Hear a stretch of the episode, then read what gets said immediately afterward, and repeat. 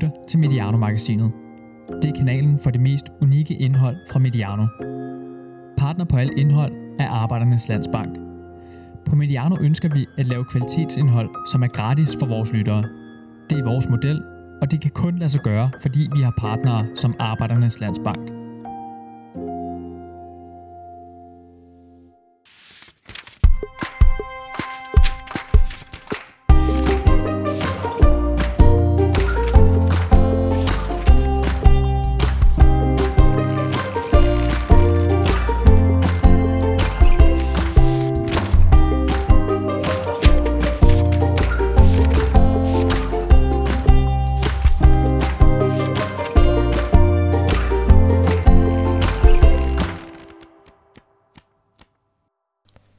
Velkommen til juli måneds udgave af Bold og Bøger, Medianos månedlige bogmagasin med mig, Martin Davidsen, og min ven Sebastian Stanbury som værter.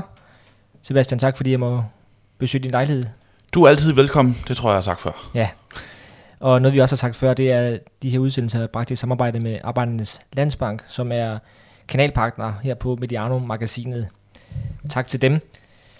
Og øh, Sebastian, det, nu, det er jo slut, slutningen af måneden, mm. og, øh, og sidst vi optog, der var det i starten af måneden, så det er næsten to måneder siden, vi sidst, øh, vi sidst var, var sammen i det her format her, og sidst der talte vi jo om, øh, om din, øh, din nye bog, og jeg håber, det er gået godt med den siden da. Det er gået øh, rigtig fint, ja. Ja, tak.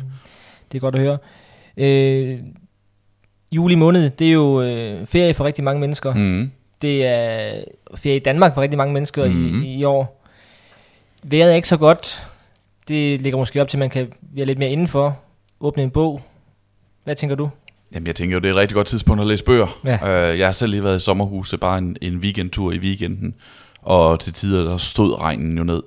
Men, øh, men det er jo også, altså, hvis man indimellem har en lille smule tendens til dogenskab, så kan det jo være meget rart, det der med, at man ligesom er tvunget til ikke at skulle planlægge alle mulige aktiviteter. Og man kan godt nogle gange have sådan en stress for, hvis det er godt vejr, så skal man ud og nyde det gode vejr. Mm. Øh, og det kan godt blive sådan lidt FOMO, for man nu nok ud af det gode vejr. Hvis det gode vejr ikke er der, så er man ligesom ude over det, og så kan man sætte sig på en sofa, og så kan man bare sidde og læse. Og det gjorde jeg i store dele af, af den weekend, vi lige har været igennem. Mm. Øh, og det var jo dejligt. Det kan være, vi skal, skal, skal snakke om det lige om lidt, når vi skal have vores siden sidst. Øh, vi, vi, vi, gemmer nemlig lige og præsenterer dagens tema lige om lidt. Jeg har da trykket play. I kan nok gætte på overskriften, hvad det her skal handle om. Men, øh, men vi gemmer den lige lidt, fordi vi skal have vores øh, faste programpunkt siden sidst. Og var det den, du læste i, i sommerhuset, eller hvad, Sebastian? Øh, jeg havde den med i sommerhuset, men jeg havde flere ting med. Jeg læste også avis, og jeg læste en øh, Christian Jungersen bog, roman, og, øh, så jeg havde flere ting med. Jeg havde virkelig pakket tasken med bøger, men ja, den her havde jeg også med i, i tasken. Og det er den, der hedder Brasiliansk fodbold fra 1984. Og den er lavet af Jesper Høm, der er fotograf, og Christian Wohler, som har skrevet teksten til. Og det her, det er jo lidt sådan øh, en hellig gral for os, tror jeg. Ja. Øhm, det er egentlig, jeg, jeg kan ikke huske, hvor meget vi egentlig har talt om det i podcasten, men, men øhm, øh, det er i hvert fald en, en, en, en vigtig bog. Øhm, det, det er en bog, der som lidt, sagt... lidt en hvid val, faktisk. Ja, ja hvidval er bedre udtryk end hellig gral. Øhm, det er, jeg kan huske, at jeg første gang blev opmærksom på den i, for snart 8 år siden, eller sådan noget, mere end 8 år siden, i en uh, live podcast, fodboldmagasinet, DR's gamle podcast. Du var med på scenen, Ja. og Niels Christian Frederiksen var med. Handlede den om fodboldbøger, eller handlede om EM? Eller Den handlede om fodboldbøger, for det var på Bogforum. Det er rigtigt, det er rigtigt, ja. Og, og vi var jo aktuelle med Drømmeland på det Mm. mm. tidspunkt. Det var derfor, jeg var oppe på scenen. Ja. Øh, og ja, så havde jeg de sådan deres faste crew øh, på til at, at fremhæve deres fodboldbøger. Ja, det var en af de OG's uh, football podcast, i, fodboldpodcast ja. Ja. i Danmark, ikke fodboldmagasin på DR. Uh, ja, så havde Niels Christian Frederiksen med, som, og som ligesom fortalte, at hans absolutte yndlingsfodboldbog, det var den her brasiliansk fodbold. Uh, og den har ligesom, sådan ligesom dukket op med jævne mellemrum. Um, og den er jo ikke til at skaffe, synes jeg. Altså, jeg har brugt... Uh, jeg synes, jeg har brugt uh, mange timer på at Det- lede efter den på nettet. Den er fra 80'erne, ikke også? Den er fra 84. Ja. Um, vi har lånt den. Ja, det var jo øh, en anden god ven af, af en, en godt familiemedlem, hvis vi kan kalde det det, øh, i podcastfamilien her. Øh, Andreas fra Brasserbold, Mm. der jo skrev til mig, at øh, hvis vi havde lyst til at tale om den her på et tidspunkt, så ville han gerne låne øh, sit eksemplar ud til os. Øh, så det er vi jo glade for. Ja, og det har ligesom været nødvendigt, fordi jeg har mange gange let efter den, uden at kunne finde den. Mm. Mm. Altså søgt rundt på nettet og se, om den ikke kan findes antikvarisk og sådan noget. Øh, det, er ikke, det er ikke lykkedes for mig. Men nu, fordi Andreas var så venlig at låne den til os, så har jeg fået den læst. Øhm, Og hvad er det for en bog? Hvor, hvorfor er den så noget særligt for Niels Christian Frederiksen? Jamen det er det. Altså det- er en... Forfatterne, særligt Jesper Høm, tror jeg, som er fotografen, fortæller i foråret, at han, øhm, at han ligesom forelsker sig i, i det brasilianske landshold under VM 1982. Det er jo, det brasilianske 82 landshold er jo et af de store myter i international fodbold. Det her fantastiske spil. Hold med Sokrates, Eder, Zico, øh, Falcao, alle de der store stjerner, som spillede sig forrygende fodbold, men så røg ud til Italien. Men øh, Jesper Høm, han forelsker sig så i det brasilianske landshold, og så sammen med Christian Wohlert, som vist har boet en periode, eller som har boet en periode i Brasilien, øh, så besluttede sig for at lave en bog om, om brasiliansk fodbold. Titlen meget uoriginal, men det siger ligesom, hvad man får, ikke? Øhm, og så rejser de rundt i seks måneder i Brasilien, og laver 100 timers interviews, og tager flere tusind billeder, fortæller de selv. Og så bygger de ligesom bogen på baggrund af det. Og vi har tidligere talt om øh, brasiliansk fodbold. Vi, havde, vi havde vores, vores podcast sidste år, tror jeg det var, hvor vi lavede øh, Jorden rundt. jorden rundt i fodboldbøger, og hvor vi havde øh, Græsset altid grønnere i Brasilien, som, som bogen om brasiliansk fodbold, vi, vi talte om, men man kan lave mange flere, fordi der er også den, der hedder øh, øh, Futebol, som jeg står om bag dig på, på min bogreol, mm. og så er der altså den her. Og, og det er... Øh, jeg havde enorme forventninger til den, og den skuffede overhovedet ikke. Og gjorde den ikke? Nej, det gjorde den ikke. Fedt. Overhovedet ikke. Den, den, er, den er virkelig noget specielt. Den er super interessant, ligesom fordi der er to spor i den. For det første, så rammer den ned i en brydningstid tid i, øhm, i brasiliansk fodbold. Og det er netop det der med, det er lige efter VM 82. Det er de store magikere, der tabte. Og de er ikke, de er ikke vandt. I modsætning for eksempel, hvis den havde været skrevet efter 1970, så havde det været en anden bog. Men det her det er ligesom på et tidspunkt, hvor brasilianerne har de mest kreative spillere i verden, øh, de mest magiske spillere i verden, men de har altså ikke vundet. Så der er sådan meget sådan debat, debat om det her med, hvordan brasilianerne kombinerer den her kreativitet, som de har, øh, med den der disciplin og fysik og udholdenhed, som europæerne har. De snakker meget om Tyskland i den her bog, for eksempel, ikke? som jo når øh, finalen i VM 82, øh, og Italien, som de selv rører ud til, som har den der øh, intelligens og ved, hvornår man skal slå til, uden at spille særlig godt. Og, og den debat, som ligesom, man kan sige, starter på det her tidspunkt, hvor den her bog er udgivet, den ser vi resultatet af i dag, altså 36 år senere, der diskuterer vi jo stadigvæk, eller diskuterer vi, om, om den der brasilianske magi sådan lidt er blevet erstattet af defensive midtbanespillere, der kan løbe, men som man mangler måske lidt af det, brasiliansk fodbold havde engang. Så jeg synes jo, det er en debat, der ligesom stadigvæk kører øh, på baggrund af det, der skete i, i 82. Og så er der det andet spor, det er de utrolige interviews, den her, den her bog øh, er bygget på. Altså, de, de skriver selv i foråret, de store fodboldspillere i Brasilien er privat bedre beskyttet end paven, og betydeligt sværere at komme i, audiens hos. Øh, og det er ikke et indtryk, man får, når man læser den, fordi det er sådan noget med, så møder vi lige Pelé i et omklædningsrum, og de kunne desværre ikke tage et billede af det, fordi øh, det fotoudstyret var over i et andet omklædningsrum på Maracanã, tror jeg det er, hvor, og der sad Falcao og havde lovet at passe på deres fotoudstyr og sådan noget. Altså, så så de, de er virkelig tæt på de her folk, Pelé ender med at skrive et forord i bogen. Falcao har det et interview med. Og til tider er det rent interviewudskrift, men, men det gør ikke noget, øh, fordi de her personer, de leverer nogle mageløse citater. Ja, for det er jo også det, man kunne, så kunne frygte, at øh, hvis man skulle lave den bog i dag, øh, jamen ville det så bare lige være en plade, de satte på, de der verdensstjerner der, Mm. og øh, ja, det, ja, det var fedt at spille i Santos, Ja. og jeg er glad for at score mål. Og det er det overhovedet ikke. Jeg, du kan se, jeg har en, en del sædler, jeg tænker, Ja. ja. vi skal have læst op her. Ja. Øhm, det her, det er så... Et, et, den er, Sigo er lige blevet solgt til Udinese. Der er meget om Flamingo, hvor, hvor, hvor Sigo han spillede. Øhm, Og Sigo var en kæmpe stjerne på det her tidspunkt. Pelés aftager, Ja. ja. altså i, i start 80'erne, slut 70'erne. Men han er lige blevet solgt til Udinese, hvilket nærmest er sådan, altså noget, der nær- nærmest landesår, fordi det er Brasiliens bedste fodboldspiller, som nu rejser udenlands for at tjene flere penge. Ikke? Øh, og det fylder meget i bogen, hvorvidt han skulle sælge til eller ej, hvorfor han rejste, og så videre, så videre, så videre. Så har jeg lavet en interview, øh, udskrift af et tv-interview, som Chico har lavet. Det er, så vidt jeg kan se, det eneste interview, som de ikke selv har foretaget. Mm. Øh, og så er de interviewet, så er Chico med, og Sigurd har jo selv ligesom sagt, at jeg tager til Udinese, det er vigtigt for mig for ligesom at, at lave den her store kontrakt og tjene nok, så jeg kan sikre min fremtid og min familie og så videre, så videre, de klassiske ting. Det første spørgsmål til Sigurd i det her interview. Hvis du var præsident for Flamengo, stillet over for Udinese tilbud, vil du så sælge Sigurd? Og så siger Sigurd, jeg vil ikke sælge Sico, fordi Sico i dag repræsenterer noget fantastisk vigtigt for Flamengo efter alt, han har skabt gennem årene. Set ud fra et økonomisk synspunkt vil jeg måske gøre det, og alle ved jo, at jeg om to år har opfyldt min kontrakt her i klubben, og derefter med frikast kan gøre, hvad jeg har lyst til. Flamengo ved, at når den tid kommer, vil klubben ikke kunne få en øre i kompensation, men jeg mener ikke, at man kan sætte en pris på min betydning for Flamengo. Det er også meget brasiliansk. Øh, Fuld, sted. fuldstændig. Romario og der er et interview med øh, Dunci de Abranches, en tidligere præsident for, for Flamengo, som siger det her med, øh, om en træner, der blev fyret. Han er tidligere præsident for Flamengo, det var ham, der solgte Sigo.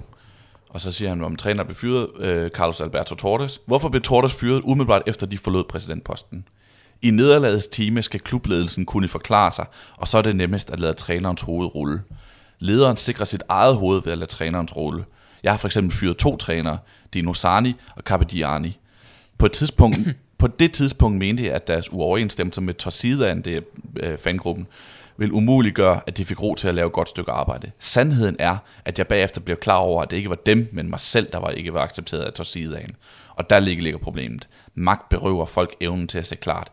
Ikke fordi jeg selv tabte jordforbindelsen, for da det stod mig klart, valgte jeg at gå. Men der har du bare en tidligere præsident, som siger, helt åben, når, når man fyrer en træner, så er det for at redde sin egen røv. Ja, det, det, er det, det, er, det, er, det er virkelig fedt. Um, der er mange gode detaljer i, for eksempel når det sådan en om, at uh, produktionen i Sao Paulo, altså fabrikkernes produktion, den stiger, når Corinthians har vundet om søndagen, så fabrikkerne producerer simpelthen mere om mandagen. Øh, det sætter meget sådan godt ord på, hvad, hvad fodbold betyder for brasilianerne. At så ligesom går de gladere på arbejde og mere arbejdsvillige. Øh, og der er mange gode citater om brasiliansk fodbold. Altså sådan, hvor personer, trænere, ledere, journalister siger, hvad er brasiliansk fodbold. Men man lærer måske næsten lige så meget om brasiliansk fodbold, øh, ved at høre en brasilianer udtale sig generelt om fodbold. Og der er sådan en, en, en angriber, der hedder Roberto Dinamita, og dynamit, det er altså dynamit, og det er kælenavn, har fået. Det er en anden, det er et sidespor. Ja, men, det er de også vilde med dernede. Ja, jeg har lyst til at læse den igennem igen, bare for at notere mig alle kælenavne. og det var for, på et tidspunkt så Serginho, øh, han får vi at vide, at han bliver kaldt Lixau, det betyder den store møding. så er man ligesom læst det. Men det, og det, vi, vi, vi kan jo godt lide kælenavn. Jeg ved jo, i, i en halvleg med reaktionen, som du laver med Thomas mm. Pøn på tidsbladet, øh, det læser jeg jo tit op på Pelle Banks, øh, de og værk der med de mange landsholdsspillere. Det var vi jo også gode til i Danmark engang, med de kælenavne. Ja, ja, helt sikkert. Også, øh, så det, det, det, kan jeg godt forstå, at, øh, at det også er faldet i øjnene her. Ja. Der er et, et sidespor er jo, at jeg læste, ja, det var under VM 2018, øh, der var der sådan en snak om, at, at der kommer flere og færre kælenavn i brasiliansk fodbold. Mm. Fordi det, det matcher ikke med det med at skulle mene, der er der mange agenter, der, der gerne vil have deres spillere i en tidlig alder skal fremstå seriøse og sådan noget, og så dur det ikke med et eller andet kælenavn. Så, så det, der bliver færre og færre ja. af de der kælenavne i brasiliansk fodbold. Ærgerligt. Øh, det, er jo, det er jo super ærgerligt. Ja. Øhm, og det går lidt tilbage i tråd med det der med, om magien fra 82, den er væk. Ja, for nu kommer vi ud på et tidspunkt, men der er også den der berømte historie med, med Frank Andersen, der skal ned og finde en brasiliansk spiller. Øh, og så, øh, så kan han ikke øh, se, hvem det er på holdkortet, fordi han, er det Parto, han, øh, ja, det er Parto. som øh, han leder efter, og så hedder han Alexander. Eller ja, eller præcis. Andet, der, øh, står, der står Alexander bag på ryggen. Ham ja. der Parto, vi skulle lede efter. Han er, han men der, er en, der er en gut her, der hedder Alexandra, han ja. spiller helt for ryggen. Ja, det var sådan det samme. Det var, ja, det var hans øh, engelske engelske øh, scout i Chelsea League Congerton, som ja. var over at se en kamp i in the middle of nowhere. Ja. In the back of nowhere, tror jeg, ja. han siger.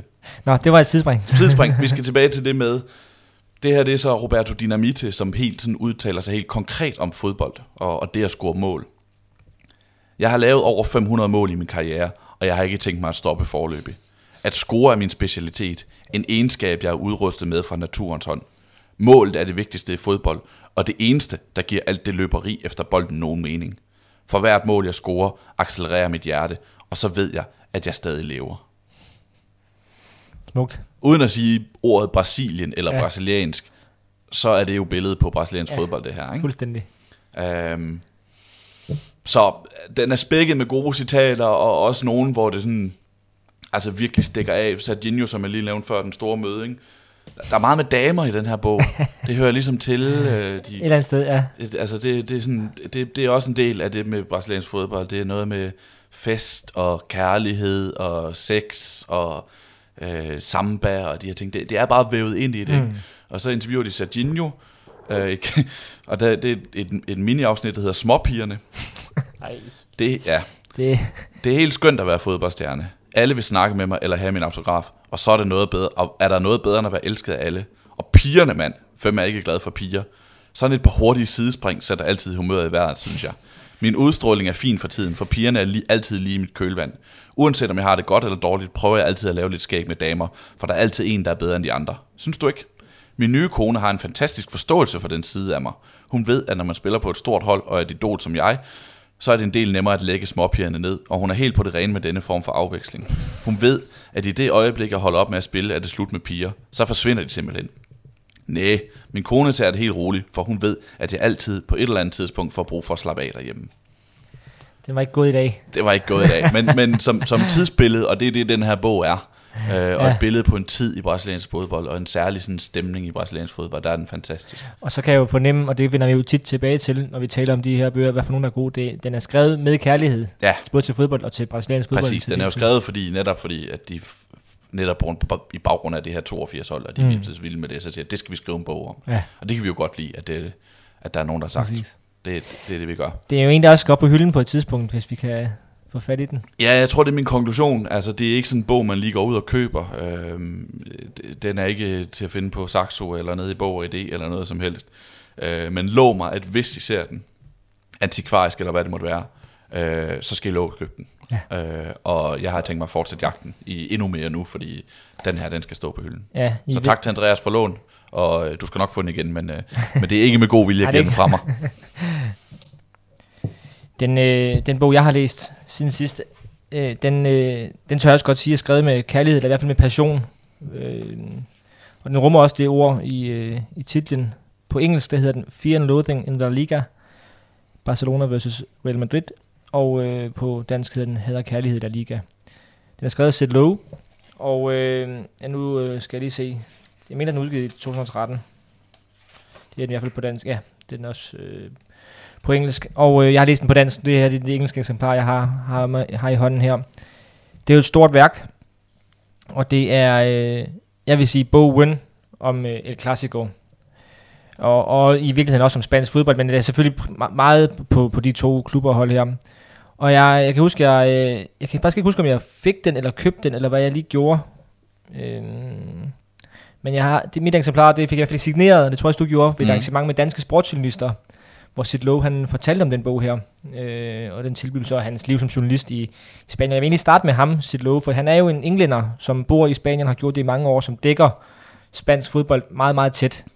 Og er det kun for The Guardian? Det er det vel egentlig ikke mere. Det er det ikke for mange... Nej, han, er, han, er, han, han er også på ESPN og, Ja, ja, og forskellige, forskellige steder. Han er sådan the, the go-to-guy på engelsk, når det handler om spansk fodbold. Ja.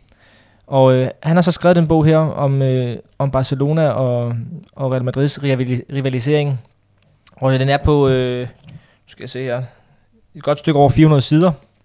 Og det, den, den er enormt grundig, og der er mange detaljer, og man får virkelig en forståelse af, hvordan den her rivalisering blev skabt, og hvordan den har udviklet sig gennem årene. Øhm, og øh, jeg vil egentlig, jeg, altså, nu, øh, nu vil jeg ikke sådan læse så meget op fra bogen, men jeg vil godt lige læse fra, fra forfatterens tak mm. Til de kilder, der er med.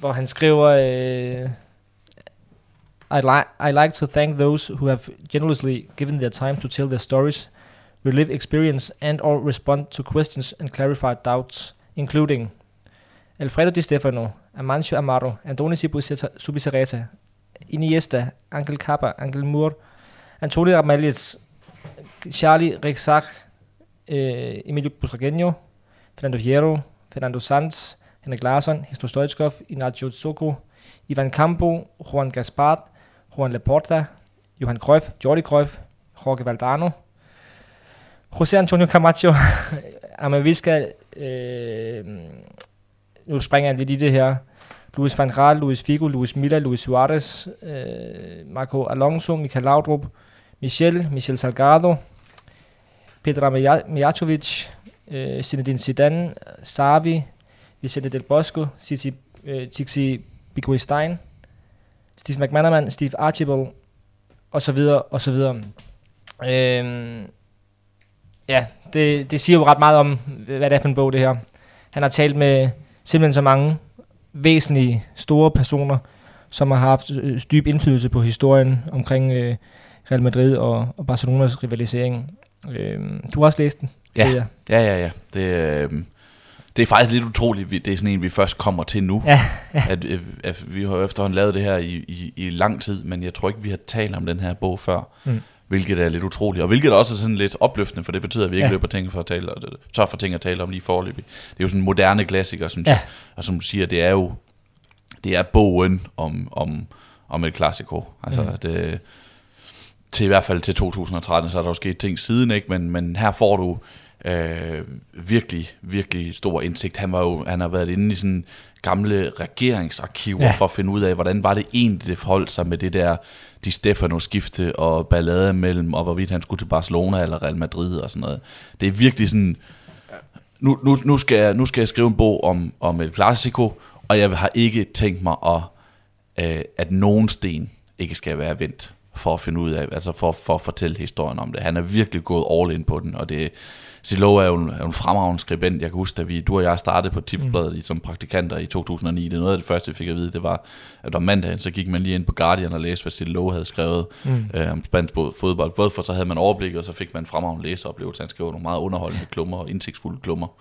Og det er rigtigt, det du skriver med, med regeringsdokumenter og så videre. Altså meget af hans research, de går sådan helt tilbage til 1600-tallet, om hvordan, øh, hvordan øh, Katalonien og, og, og det katalanske, øh, undskyld, det kastilianske øh, folkefærd og sådan noget, hvordan forholdet var der indbyrdes, så han citerer på et tidspunkt en øh, El Mundo, øh, som... Øh, altså det, det, det handler jo meget om, om den der øh, øh, konflikt, der også er mellem, skal Katalonien løsrives fra, fra resten af Spanien eller ej, og hvor han skriver, at der er en øh, avis El Mundo, som jo var, øh, var der, der står her, El Mundo, also opposed to secession, solves a two million uh, mystery to reveal that Jesus Christ was in fact killed by Catalans.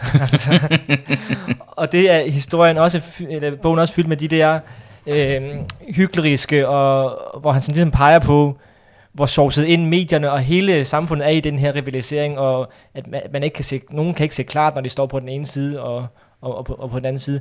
Og samtidig så kommer han jo også med en hel masse nuancer til alt det der, med at sige, at det er ikke så sort-hvidt at sige, at Real Madrid var Frankos hold, som det er ligesom, det er bare noget, man siger i dag faktisk, men hvor han jo kommer med en masse nuancer til det der, og, og fortæller, at øhm, jamen, der var egentlig, der var faktisk nogen i, i Barcelona, der var, der var pro-fascistpartiet, og der var også nogen i Real Madrid, der var, der var, øh, der faktisk var øh, støttede Kataloniens øh, øh, frihedskamp og sådan noget, så og det, det elsker jeg jo også, når, når bøger kan det der. Ja, at de ikke bare partout går ind og siger, okay, hvad understøtter den der dogne vinkel, som findes i forvejen, og den der dogne diskurs, som findes i forvejen, Ja. ja. ligesom går ind og bryder med den. Og så jeg kan huske, det der, et, af øjenåbnerne for mig, fordi jeg har jo også tænkt det der med Frankos hold, mm. det er jo det der med, i den der periode, hvor Real Madrid vinder ude i Europa, vinder fem Europacup-titler i træk i, i 50'erne, der vinder de jo faktisk ikke hjemme i La Liga. Nej. Så det er sådan lidt det der med, at de ligesom skulle få dommerhjælp og sådan nogle ting. Ja. Øh, hvordan kunne en spansk regering, en spansk stat, sørge for, at de vandt Champions League, men ikke sørge for, at de vandt La Liga Mm. og sådan nogle ting. Så, så, så sådan er nuanceret. Og jeg kan huske, vi talte om det, da vi havde lavet vores jorden rundt. Øh, det der med, at det er meget fint nogle gange med en, der kommer udefra. Ja. Og som sit lov, han bor i Spanien, har boet dernede i årtier, så han er altså helt inde i, i, i, i spanske, de spanske forhold. Øh, men han er dog stadigvæk udefra kommende, så måske er han den bedste til at, til ligesom at se på det her vanvid, som El Clasico ja. nogle gange er, i frem for en, der er født i Barcelona, er på en eller anden måde, som du siger, er sovset lidt ind i det. Der har han en, en, en outsiders øh, syn på det.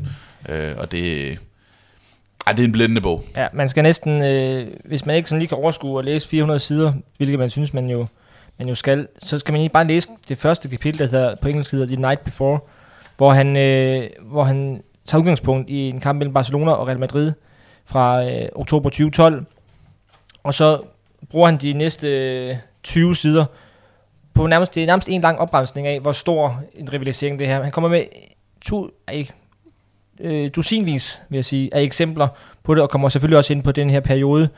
Var det i 10, eller var det i 11, hvor de møder hinanden fire gange på... Øh, Af 2011. Ja, på 20 dage, ikke også? Øh, men hvor, hvor han kommer med en masse eksempler på det, og det giver bare sådan et godt indblik i, øh, hvor meget den her... Det er et rigtig godt anslag til fortællingen, synes jeg, fordi Mm. han, han riser både gamle og, og nye, på det her tidspunkt nye øh, episoder og eksempler på, på billeder på øh, rivaliseringen, og det fik i hvert fald mig lyst til at læse videre, om. og, øh, og derfor kan jeg helt klart anbefale den. Øh.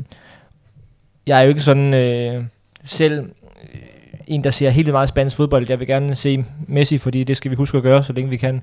Men, øh, men selv hvis man ikke er sådan øh, mega interesseret i spansk fodbold, så er den jo fed, fordi den, den rummer så meget, og den kan det der, som de allerbedste fodboldbøger kan, med både at være helt nede ved græsset, og der dufter rigtig meget af græs, men også helt op i helikopterperspektiv, og, og trække nogle samfundsmæssige ting ind, og, og, og alt muligt. Så den handler om, om både had og kærlighed, men også om, om alt muligt andet, Mm. liv og død faktisk også. Så øhm, stor anbefaling til den, som jeg har læst siden sidst. Helt klart. Og en af dem, der medvirker den bog, det er jo også en, af dem, vi skal tale om nu i dagens tema. Det skal handle om øh, familien Laudrup. Ja. Øh, og hvorfor skal det det? det? Det er jo egentlig, vi har haft den liggende lidt i skuffen. Øh, ikke også øh, med, at, at det kunne man godt tale om på et tidspunkt. Fordi øh, familien Laudrup er jo noget, der har fyldt meget i, i dansk fodbold gennem årtier. Særligt en af dem selvfølgelig. Øh, og så fandt jeg ud af, at vi skulle finde på, på den her måned, at, øh, at Finn Laudrup, øh, han, øh, han har simpelthen fødselsdag her i, i juli. Nu, øh, nu, nu skal jeg lige undskylde for lytterne, vi, vi ved ikke helt, hvornår den her udkommer. Jeg, jeg satser på, at den, den her udkommer den 31. juli. Og det er præcis på Finn Laudrups 75 års fødselsdag. Og han er jo ligesom, øh, jeg tænker, han stadigvæk et eller andet sted er, er godfaderen i det der. Jeg skulle lige, at sige, godt, lige sige, sige Godfatheren, ikke? Ja. Ja. ja. det er han jo. Altså, Ja. det hele udspringer af Finn Laudrup. Øh, øh, talentet, øh, det var i hvert fald der, det startede, fodboldtalentet, og, øh, og, og han har jo altid været en, der har fyldt meget, også i Søndernes karriere, som, mm. Som en af dem, der forhandlede kontrakter, og, øh, og i, i hvert fald i starten, og, og vi, vi husker jo, hvordan, hvordan da de, øh, da, da Brian og Michael forsvinder fra, fra landsholdet, at så øh, Per Høj Hansen taler om fast drengens øh, flugt over plankeværket. Ikke? Altså, fordi de var jo ligesom, Finn Laudrup har altid mm. fyldt meget i, i sønnernes karriere. Ja, og det er jo sådan et, øh, det er jo, det er jo, Laudrup er jo det der sådan lidt magiske navn, som rigtig mange danskere har et forhold til. Jeg tror alle, alle danskere øh, over en vis alder, de, de har et forhold til, til øh, navnet Laudrup, måske særligt i kraft af, af Michael og Brians landsholdstid, og, og Michael Laudrup er jo en, det kommer vi tilbage til, hans betydning for dansk fodbold. Og så har de jo også et par sønner, øh, som har, Michaels, begge hans sønner har spillet i, i Superligaen, ikke også? Øh, den ene er tv-vært i dag og sådan noget. Men altså selv min søn på fem år, han ved godt, at der har været en, der hed Michael Laudrup engang, Mm. som er god til at spille fodbold. Mm. Øhm, så det er jo sådan et, øh, det er jo sådan en dansk øh, dane, hvad hedder sådan en danefæ, øh, det, det navn der. Og så er der skrevet mange bøger om dem i virkeligheden. Ja, det er der. Øhm, De fylder meget i, i dansk fodboldbogskat. Og der er også øh, skrevet et par rigtig gode om den.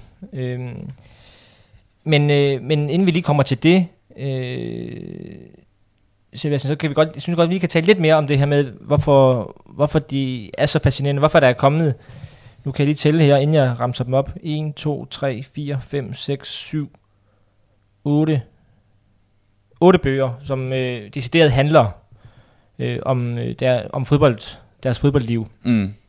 Så er der også de to ekstra, jeg lige vil nævne senere, men, øh, men, men hvorfor er de så spændende, at vi også skal, skal bruge en, øh, en times tid på dem her? Prøv at gå med på et tankeeksperiment her. Michael Laudrup kan ikke spille fodbold. Han er blikkenslærer. Hvis Michael Laudrup havde hele sit liv været blikkenslærer, eller bibliotekar, eller øh, landmand, hvad det nu måtte være, så havde du Finn Laudrup, som den første generation. Finn Laudrup spillede øh, 19 landskampe, scorede 6 mål, og var kendt som et øh, en utrolig spiller. Jeg vil lige læse noget op fra den bog, der hedder, øh, fra noget Lasse Elgård engang har skrevet øh, om, øh, om, øh, om Finn Laudrup. Hvilken spiller var i stand til at modtage en høj aflevering over 40 meter og hive bolden ned med en kattepote, så den bok lå stendød? Finn Laudrup brødrenes far. Da han optrådte med det nummer i sin sidste landskamp i Idrætsparken, lød der et lykkeligt suk fra 44.000 brystkasser. Det, der løftedes ud over tribunernes betonvælv og svævede helt ind over rådhuspladsen, hvor det hørtes som et langt ekko af mandens hele karriere fra drengeårene i Vandløse til denne afskedsdetalje. Ja. Altså, Finn Laudrup var en, var en utrolig fodboldspiller øh, med et utroligt teknisk talent, og som en type, som gik lidt sin egen leje, leje men virkelig sådan en, en stjerne og et idol. Så kommer der anden generation, Brian Laudrup, øh, 82 A-landskampe, 21 mål, europamester, store klubber over hele Europa, Danmarks bedste landsholdsspiller i 90'erne. Sammen, elegant spiller meget. Elegant spiller kom, spiller sammen med øh, 90'ernes bedste danske landsholdsspiller sammen med Peter Schmeichel, vigtigste. Og så kommer tredje generation, øh, Blikkenslærens øh, to sønner, Andreas og Mads, øh, spiller sig sammen 56 ulandskampe. Og, altså det, og, mange, og mange Superliga-kampe. Andreas Laudrup bliver dansk mester. Ja, dansk mester, spiller Champions League, øh, scorer, det af, scorer et af de afgørende mål af FC Nordsjælland med dansk mester i 2012. Så virkelig en stor fodboldfamilie. Mm. Og så var han faktisk ikke Blikkenslager ham her. Faktisk var han nok den største danske fodboldspiller nogensinde. 104 A-landskampe, 37 mål, Spillede for Lazio, Juventus, Barcelona, Real Madrid, Vissel Kobe og Ajax. Vandt mesterskaber i Holland, Ita- i Holland, Italien, Spanien. Fem mesterskaber i træk Europa, i, i Spanien. Europa Cup øhm, med, med Barcelona. Det hele, ikke? Altså, ja. det, det, det, det er helt vildt, hvor, hvor meget Michael Laudrup har vundet. Øh, Michael og Brian er kandidat til at være det bedste brødrepar nogensinde i international fodbold. Jeg siger ikke, det nødvendigvis er det bedste.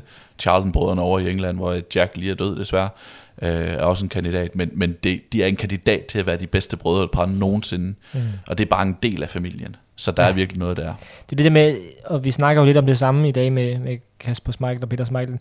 Det der er vildt med, at det, det, det der er så vildt, det er, at Finn Laudrup var en af de bedste spillere i sin generation han får en søn, der også er, mm. to sønner, der også er deres, de bedste i deres generation. Ja, det er det. Det, det er sådan pff, helt vildt, synes jeg. Og så er det noget med spillerstil, ja. spillestilen også. Ikke? Det, det er også en vigtig del af det. Det er jo, hvis vi lige tager Michael Laudrup som, som repræsentant for det, altså, øh, det er jo en, en måde at spille fodbold på, som Jørgen Let synes, man skulle lave en dokumentarfilm ja. om.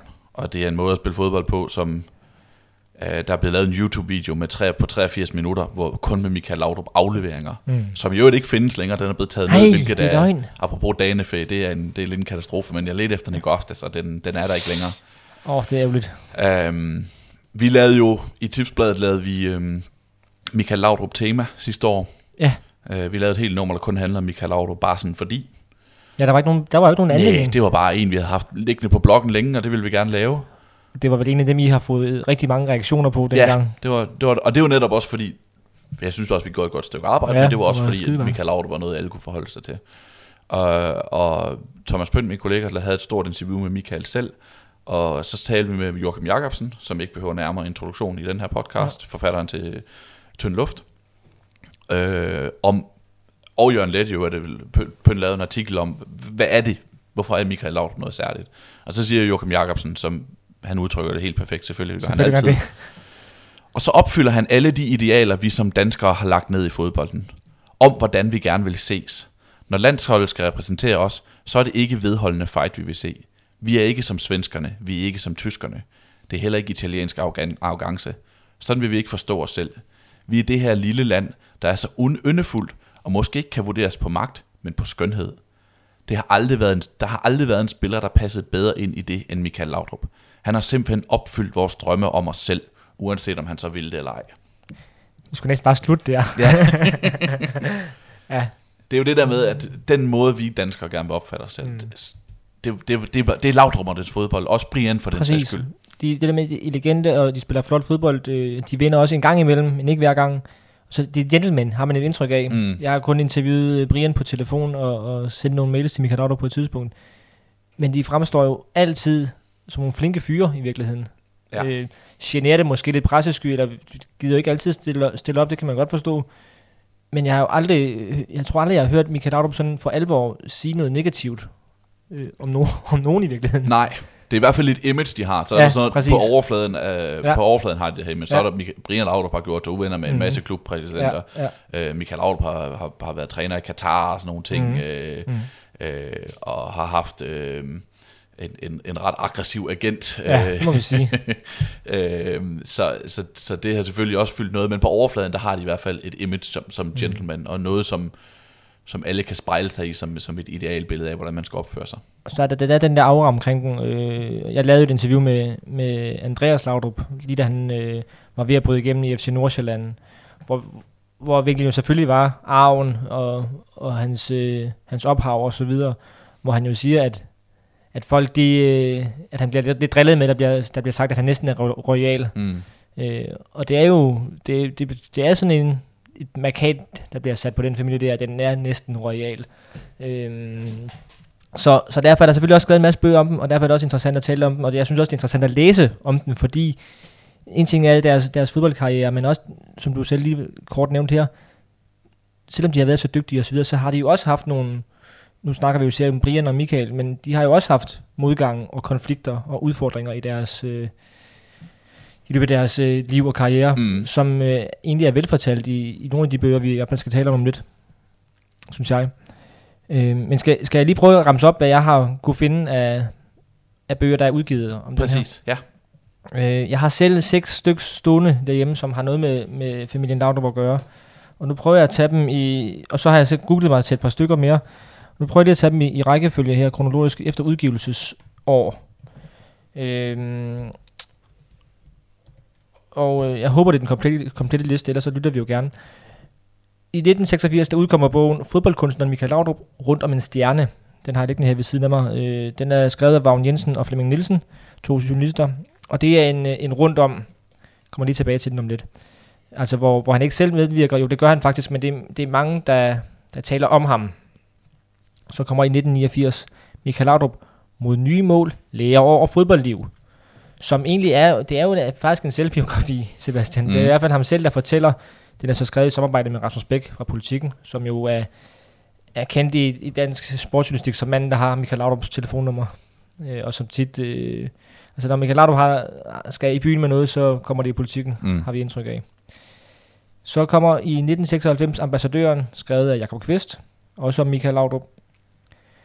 I øh, 2005, det skal lige siges, ambassadøren er så blevet genudgivet en del gange efterfølgende. Ja, jeg sidder her med, hvad jeg tror er... 2008, ja, tror jeg, den 2008, det ja. er femte udgave. Ja.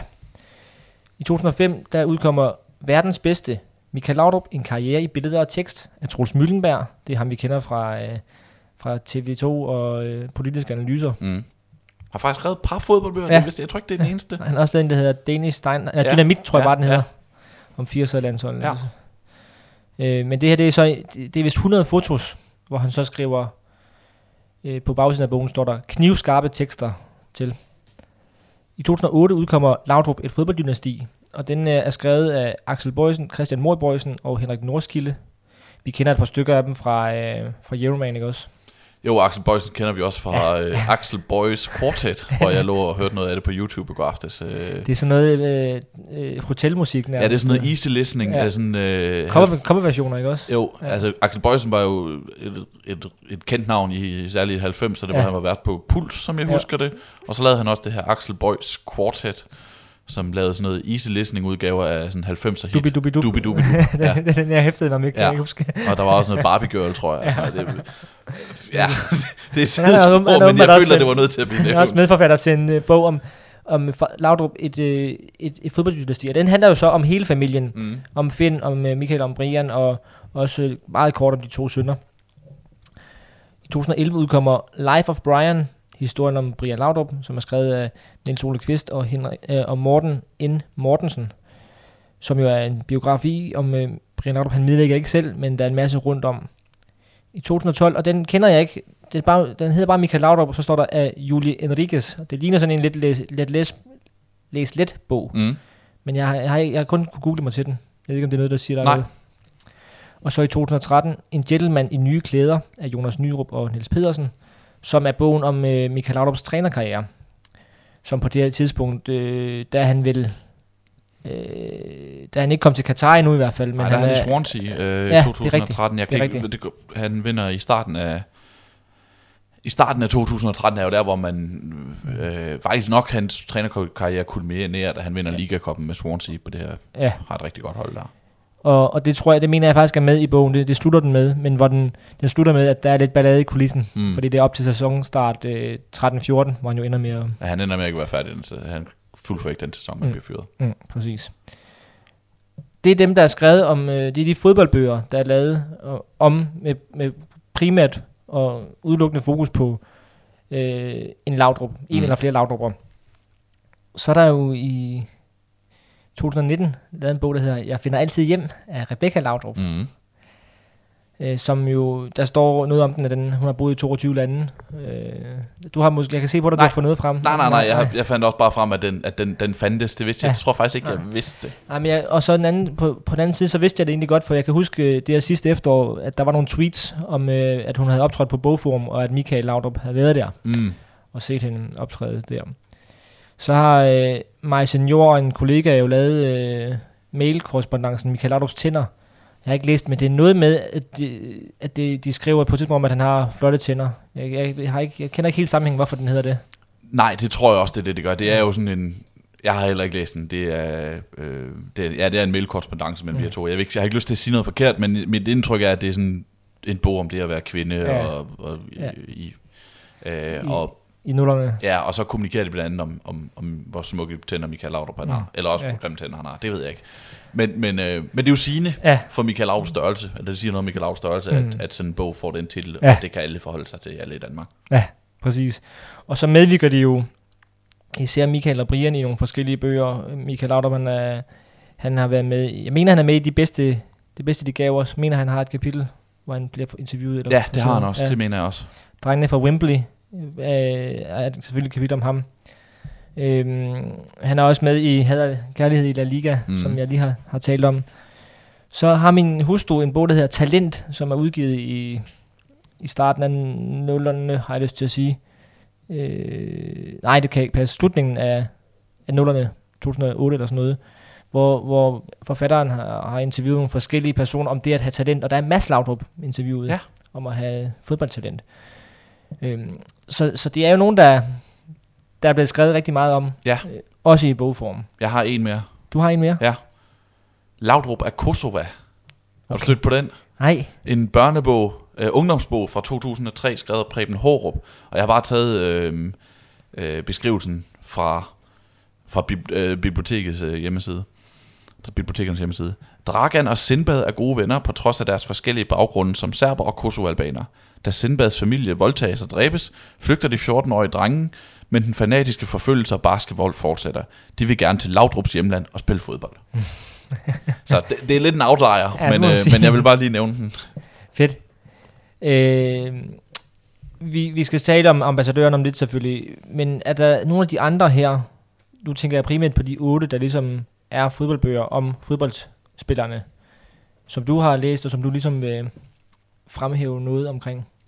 Ja, mod nye mål kan jeg huske, var sådan en, øh, jeg tror ikke, jeg har den desværre, eller jeg har den ikke, men det var sådan en, man lånte på biblioteket i den der fase, ja.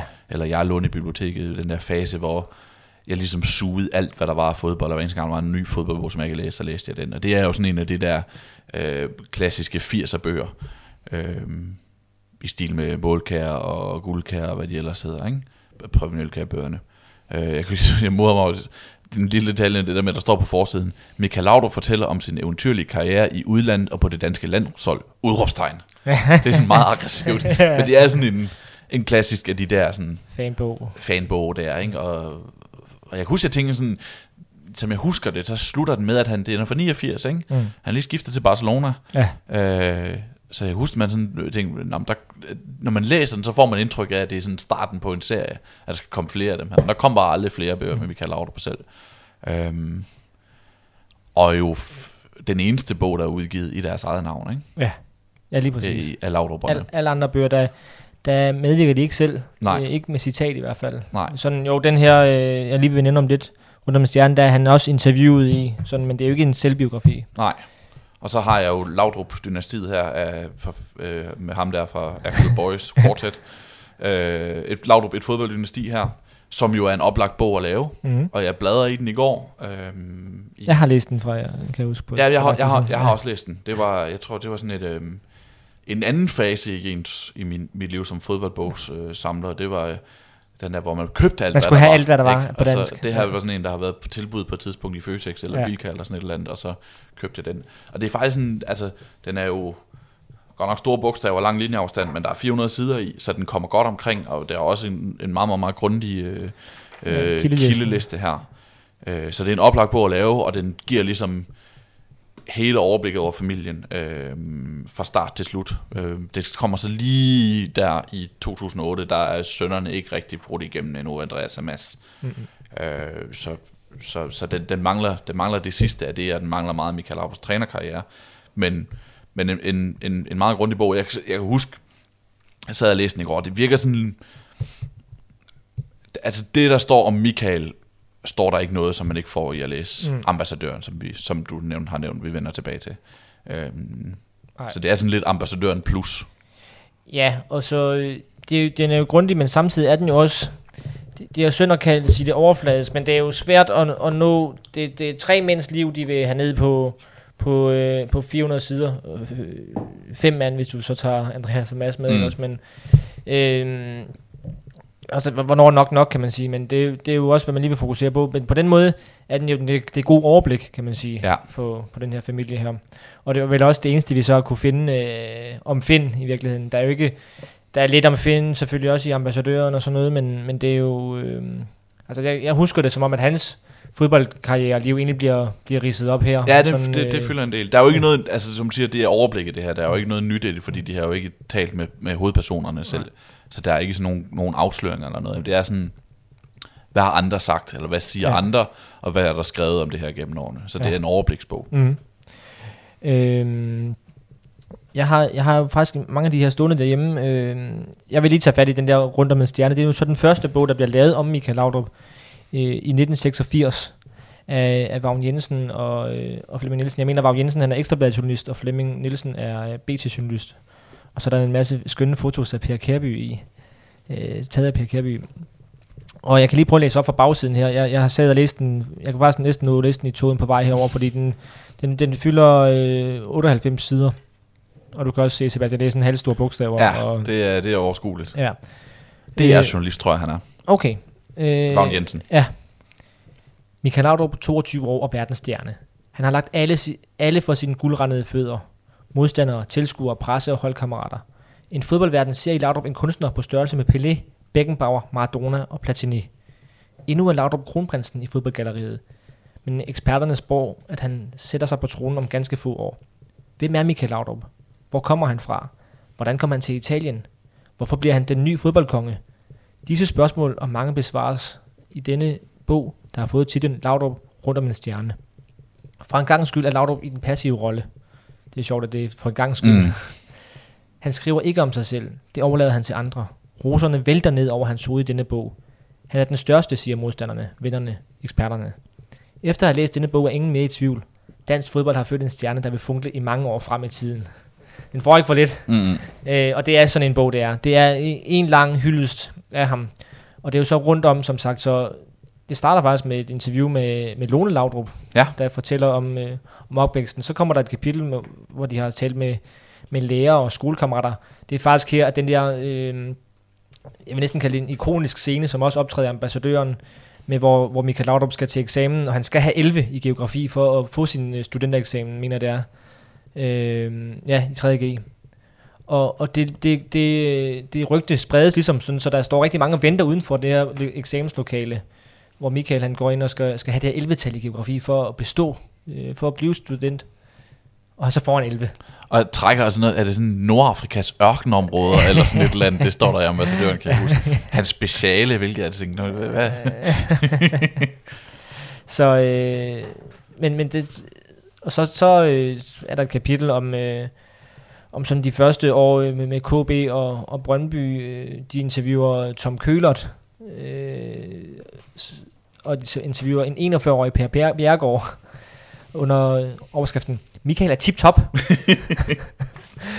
og øh, jeg kan ikke udtrykke det klarere, end at Michael er tip-top, siger Per, per Bjergård. Det er afsluttet det kapitel, der bare halvanden side. Øhm, og, øh, og sådan er den hele, egentlig hele, hele vejen igennem. Så er der også nogle, nogle scener, man man kan fornemme, de har været nede og besøge ham. Så der er nogle interviews med ham, og også med Finn og sådan noget. Og så er der et helt kapitel om, at, at han elsker sit fjernsyn, når han er fri. TV styrer hjemmelivet, og der vil jeg også godt lige læse op, for det, det, er et eksempel på, nu bliver det måske lidt kritisk, men, men ja, det, er jo en lidt en fjollet bog, fordi øh, det, det her kapitel starter sådan her. Michael Laudrup bliver ikke træt af at se tv. Han rejser sig nemlig aldrig for at skifte program. Også uden for banen er den 23-årige boldkunstner i øjnefaldende bevægelsesøkonom. Fra en behagelig lænestol styrer han begivenhederne. Der er 29 programmer at vælge mellem i Italien, når man bor på de kanter. Så det kan godt volde vanskeligheder med at finde det rigtige. Men når man sidder malet med tilbagelænden med dogenskabens triumf, den lille fjernbetjener i hænderne, er problemerne til at overse. Det, det er totalt ligegyldigt, ja. at han har en fjernbetjening. det, det, det, skriver det ikke. og det er jo det, den er skrevet i, i 86, den her. Øh, men det, der gør den sjov at læse, det synes jeg jo det der med, at her er han 22 år, og han bliver allerede, du, du, du kunne høre, hvad jeg har læst op fra bagsiden, altså de siger, det er en verdensstjerne det her. Mm. Allerede her, hvor jeg jo egentlig har tænkt sådan, jamen når vi kigger på Michael Laudrup i dag, så er det jo, så er det jo nok øh, på, på grund af hans år i Barcelona, og det er jo nok på grund af, at han også, øh, at han også slutter af, som man gør på det hold med, med Nigeria og sådan noget, men især de der fem år i Spanien med Barcelona og Real Madrid, der, der gør ham til, i vores øjne, eller i hvert fald i mine øjne, en, en verdensstjerne. Men her er han 22 år. Han har godt nok spillet tre år i Juventus og er ved at blive en profil der. Han er også, øh, det er lige efter VM 86, øh, den, fordi det optaler de nemlig her i. Så selvfølgelig har han været god i nogle år, men, men på det niveau der, hvor de siger øh, Beckenbauer, Pelé, Maradona og Platini, det, det er helt vildt, synes mm, jeg. Mm. Øhm, og de har også nogle, nogle, øh, hold, nogle interviewer nogle holdkammerater fra, øh, fra Italien, og, og så er der også et, en række øh, kapitler, hvor det er, hvor så er der citater fra Piontek og Simonsen og ja, Ole Kvist, øh, og med øh, Berggren, og, med, og så er der jo nogle kapitler, hvor nogle danske journalister og nogle udenlandske journalister også sætter ord på ham. Øh, så det er en lang hyldest af Michael Laudrup, det her. Og derfor er det også en fanbog, og det, der er faktisk også et interview med, med to, øh, to piger, Bettina og Vinnie fra Esbjerg, som har lavet Michael Laudrup fanklubben, som, øh, som snart vil passere 100 medlemmer. Øh, og der er lige et telefonnummer på dem, så man kan ringe, hvis man skal melde sig ind. Øh, det er også et skønt billede af de to. Jo et, ja, meget fint. Meget 80'er. Øh, ja, billederne øh, i sig selv er, er en... Øh, er sjov. Der er nogle billeder af, af hans daværende kæreste Tina og ham, der, der slinger sig i en sofa. Øh, og, og så står, står der billedteksten, hvilken kanal skal vi vælge i dag? Så nedenunder så er der et billede af dem, hvor de går ved, ved Christianshavn kanal. I København er der ingen tvivl, står der så, hvilken kanal de vil vælge. Ah. Ikke også? Så den er jo sådan lidt øh, glimt i øjet ekstrabladet, øh, eller BT, at han så fra Flemming Nielsen, tror jeg, men, men, men, men sjov jo, og, og og bedaget og, og skør og, og fjollet, fordi øh, der er nogle af de der ting med fjernbetjening og sådan noget, der er komplet ligegyldige. Og så noget af det aller sjoveste ved den, det er på side 2, der er portræt af en fodboldkunstner. Så der er en masse sådan øh, blå bog facts om ham.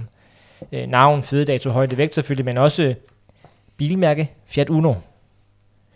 Kælenavn i Italien, Michelino. Så favoritklubber i ungdomstiden, Liverpool Leeds, bla bla bla. Favoritspiller i ungdomstiden, Johan Cruyff. Øh, det er så, sjovt. Ja, det er nemlig rigtig sjovt. Så står der så antal landskampe. Bedste kamp for Danmark, så nævner han 4-2 over Sovjet. Og største skuffelse øh, at Danmark ikke blev europamester i Frankrig. Og så noget. Og så står øh, hobby, skak og tv. Favorit skuespiller, Clint Eastwood og Charles Bronson. Favorit tv-shows, italienske pop, pop video shows. Favoritkunstnere, Wham, ELO, Duran Duran og Stevie Wonder samt Frank Andersen, parentes, haha. og så står der så, størst betydning for karrieren. Hans far, som selv var professionel fodboldspiller, Laudrup Senior, har lært ham alt om fodbold. Men ja, en fodboldbog og en sådan næsegrus grus beundring. Øh, kan, kan I se, hvor stor han er, ham her, og hvor stor han bliver? Og på mange måder har de jo ret i, at, han, øh, at dansk fodbold har født en stjerne, der vil funkle i mange år frem i tiden. Så ved jeg ikke, om han er Pelé Beckenbauer. Øh, det er jo sådan lige på grænsen måske. Men det er en sjov bog. Øh, og, og også et billede på det, du sagde med, med den måde, man skrev om fodbold på i 80'erne. Det, det er også den, det, det er den der, det, det omkreds også meget den der fascination, at wow, han, han lever af at spille fodbold. Det er jo, der er lige kommet fuldtidsprofessionalisme i Brøndby her mm, i 86, mm. men det der, han lever af at spille fodbold i Italien, det handler meget om det der med at være fætteret, og hvor mange millioner har du på bankbogen, det han spurgt om, og sådan noget. Øh, det er de meget nysgerrige omkring. Det er også her, de skriver, de skriver også om, om, øh, om Liverpool-kontrakten der, der, der, der gik fra at skulle være tre år til fire år, så ville han ikke alligevel. som også er nævnt i ambassadøren og sådan noget. Så den har, den har Jacob Kvist selvfølgelig også læst, da han skulle, skulle lave den. Så den, øh, den vil jeg lige læse lidt op af. Jeg har også læst øh, bogen Life of Brian, øh, historien om Brian Laudrup, som jeg også har derhjemme, og den, den er jo sådan lidt et forsøg på at, at være ambassadøren, bare, bare om Brian, hvor man skal have hele karrieren, og den udmærker sig jo ved, at de har interviewet blandt andre Frans Beckenbauer og Fabio Capello. Øh, den er ikke lige så god som ambassadøren, men det er jo sådan den fulde historie om, øh, om Brian Laudrup, og, det, og selvfølgelig skal der være, skal Brian Laudrup også have en biografi, mm. fordi han jo er, hvad skal vi sige, top 10 øh, danske fodboldspillere nogensinde. nogensinde. Øh, og, øh, og den er ikke, den er ikke samme, helt samme detaljegrad, og ikke sådan fuldstændig så meget nede i historien, som øh, Jakob Kvist er. Men er stadigvæk en, en, en god biografi, synes jeg, som, som kommer hele vejen rundt omkring øh, Brian Laudrup, og hvor han så heller ikke selv øh, medvirker. Og der er forskellen jo så på ambassadøren, som vi kommer til lige om lidt, og Brian-bogen, det er, at, øh, at Michael Laudrup er jo med i tilblivelsen af ambassadøren. Og det er Brian Laudrup ikke. Det, det, som jeg forstår det, så har han ligesom blevet spurgt og sagt nej, men, men I må gerne og, og det har de så gjort. øh, så den er også øh, en fin bog, og den sidste, jeg lige vil nævne, inden vi skal snakke om ambassadøren, det er En gentleman i nye klæder af Jonas Nyrup og Niels Pedersen, som er træ, om trænerkarrieren. Og det er jo det der med bøger, hvornår skal man sætte punktum, og den her, den, den skulle næsten udgives når, nu, når ja. Nyrups trænerkarriere reelt er forbi. Formoder vi i hvert fald. Formoder vi, ja. Øh, det her, det, der, det, det er jo så det er i Swansea-tiden, og den har meget som omgangspunkt øh, Michael Laudrups tid i Mallorca, fordi Jonas Nyrup bor på Mallorca på mm. det tidspunkt, og, og kommer faktisk, virker det til, ret tæt på Michael Laudrup i den periode, hvor han, hvor han ofte taler med ham i, i telefonen i forbindelse med kampe og i forbindelse med træning. Øh, så det, den har ligesom to spor, hvor den handler meget om Mallorca-tiden, og så sideløbende spor, for at vi får talt hele hans trænerkarriere og fokuserer meget på det der med, som vi jo ofte taler om med Michael Laudrups trænerkarriere. Hvorfor er han kun i klubberne halvandet år ad gangen? Hvorfor går det altid i, i kluder hver gang med noget fnider med klubpræsidenter og så videre og så videre. Øhm, og så, så det, den er måske sådan, jeg ved ikke om den er kritisk, men den er i hvert fald sådan, den, den, øh, den handler meget om konflikterne faktisk, og hvordan han er som træner, og hvordan han er i de klubber, han er. Og jeg læste et interview med Jonas Nyrup på Euroman.dk, da den udkom, og han siger sådan noget med, at, at, øh, at, at Laudrup er så stor, at de klubber, han er blevet ansat i, der er han hurtigt blevet større end klubben, fordi hans navn er så stort, og det har givet problemer, fordi der så sidder en sportsdirektør, eller formand, eller en anden magtfuld person, der ligesom føler sig underdrejet, og, og træneren er jo ikke øverst i hierarkiet, men Laudrup vil også gerne bestemme meget, og nu, øh, har jeg jo, nu ved jeg for eksempel, at Michael Laudrup har skrevet proopgave på træneruddannelsen om, hvordan man som cheftræner sikrer sig mest indflydelse i en klub. Og det er tit det, der er gået galt. Men det, det undersøger den rigtig meget, det der. Og jeg synes egentlig, den er, den er ret interessant øh, at læse. Fordi, fordi den del af, af Michael Laudrups dyb, det er jo ikke fylder så meget, når vi taler om Michael Laudrup. Det er jo ofte spil, det er jo spilleren, der gør ham til en legende i Danmark. Helt enig. Men netop, måske netop derfor, at trænerkarrieren også så interessant, fordi den ikke er helt lige så rosenrød, som ja. spillerkarrieren er rosenrød. Altså det er meget noget med at, at svæve på nogle skyer øh, mm. ude u, et eller andet uopnåeligt, uopnåeligt øh, sted. Og der er... Øh, øh, der er trænerkarrieren jo ikke. Altså den har højdepunkter, den har virkelig også nogle lavpunkter, og, ja. og, og, og det, det gør det interessant at undersøge, fordi det rokker en lille smule ved det her fastlåste billeder af en, af en dansk myte, øh, mm. og, og det er altid godt at rokke ved billeder. Præcis. Så det var lige en hurtig sådan gennemgang af nogle af de andre bøger, og, og så synes jeg, vi skal tale om ambassadøren nu. Nu har vi talt i en time nemlig. altså noget vi der til. Ja, og, og det er jo, øh, den har vi også talt om før, og den er værd at tale om. Mm. Hvorfor? Hvorfor?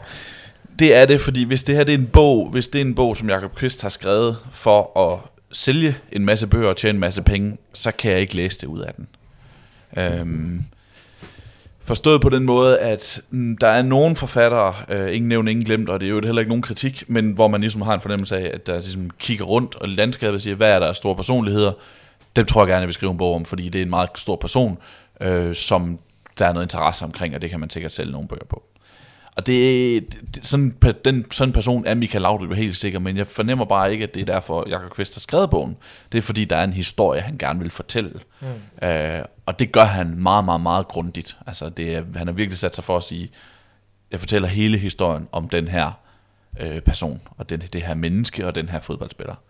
Øh, og, og, og så er den jo kommet i nogle opdateringer, så man ligesom får det hele med, altså at man får hele spillerkarrieren med, fordi den udkommer i 96, som jeg husker det, så udgiver øh, Jakob Kvist på det tidspunkt, fordi Laudrup er i Vissel Kobe, og der er det ligesom slut. Mm, det, det er øh, klart den diskurs, der er, ja. at øh, karrieren er på aftægt. Ja, men så ender han jo altså med at tage ja. til Ajax og, vinde og, og vinde the double der, ikke? og der er en utrolig VM-slutrunde i, i Frankrig, som også er værd at få med, og som giver en, en meget, meget, meget fin afslutning på, på en del af bogen også. Øh, så det er, det er den fulde bog, man kan sætte sig ned, man kan få læse den her bog, som man siger, det er bogen om Michael Laudrup's øh, liv og fodboldkarriere. Som spiller. Som spiller. Mm, ja. Og som du selv siger, så er den jo bare rigtig velfortalt og vel-researchet, og, og der er også et kildevæld, vi måske kommer tilbage til om lidt. Øh, og som du selv siger, den, det er netop en, der er skrevet med kærlighed og med passion, øh, fordi han, den her bog, øh, bog vil jeg vil bare rigtig gerne skrive, og man kan, han har fortæller det jo i foråret, vi har også nævnt det før, når vi har talt en bog her. Han er i dialog med Michael Laudrup om, han vil lave den bog her. Laudrup er også blevet interviewet til den, men han vil bare ikke optræde med citat. Øh, og så har Laudrup jo givet ham det her, det her papir, som man kan vise rundt i klubberne, hvor Laudrup anbefaler projektet. Mm. Hvilket gør, at øh, der bliver åbnet nogle døre, og der er nogle folk, der vil stille op. Ja, ja fordi det, det er en del af det, det er det her kilde. Det er en gave til bogen, at ja. han har fået, fået det brev med i hånden. Jeg sad med den i går aften, så slog jeg op på en tilfældig side, øh, side 256 og 257, hvor der var fire, fire personer, der øh, gav citater. Johan Cruyff, Bacchero, Andoni Subasareta og Pep Guardiola. Ja. Værsgo, fire personer, fire, fire, fire, fire citater fra, øh, fra de fire personer på to sider, ikke? og det, alle er jo med. Ja, ja. Og, og, og, og, og så vil jeg sige... Brian Laudrup er jo også med. Ja, han er nemlig også med. Øh, Finn og Lone er ikke, Nej. men, men øh, er, kan det ikke også passe, at øh, Siv, er hun ikke med? Jo, det tror jeg. Ja. Jo, jo, jo, det gør hun. Altså, det er jo, det er jo bemærkelsesværdigt tæt på, vi så er. Ja. Vi kan ikke komme tættere på det, uden at have Michael Laud øh, citater med, når vi har hans kone, og vi har hans bror. Mm. Øh, meget interessant. Og så, så er der jo en historie at fortælle, det er også vigtigt. Det er jo ikke bare, Michael Laud var god til at spille fodbold. Det er øh, ikke et liv i fodbold. Nej, altså, Michael Laud var god til at spille fodbold, derfor skal han have en bog. Altså, der er jo der er virkelig noget at fortælle om, hvordan det er at være berømt i en ung, altså en helt ned i teenagealderen, helt ned som i, altså 13-14 års alderen ja. at være berømt i Danmark, ikke?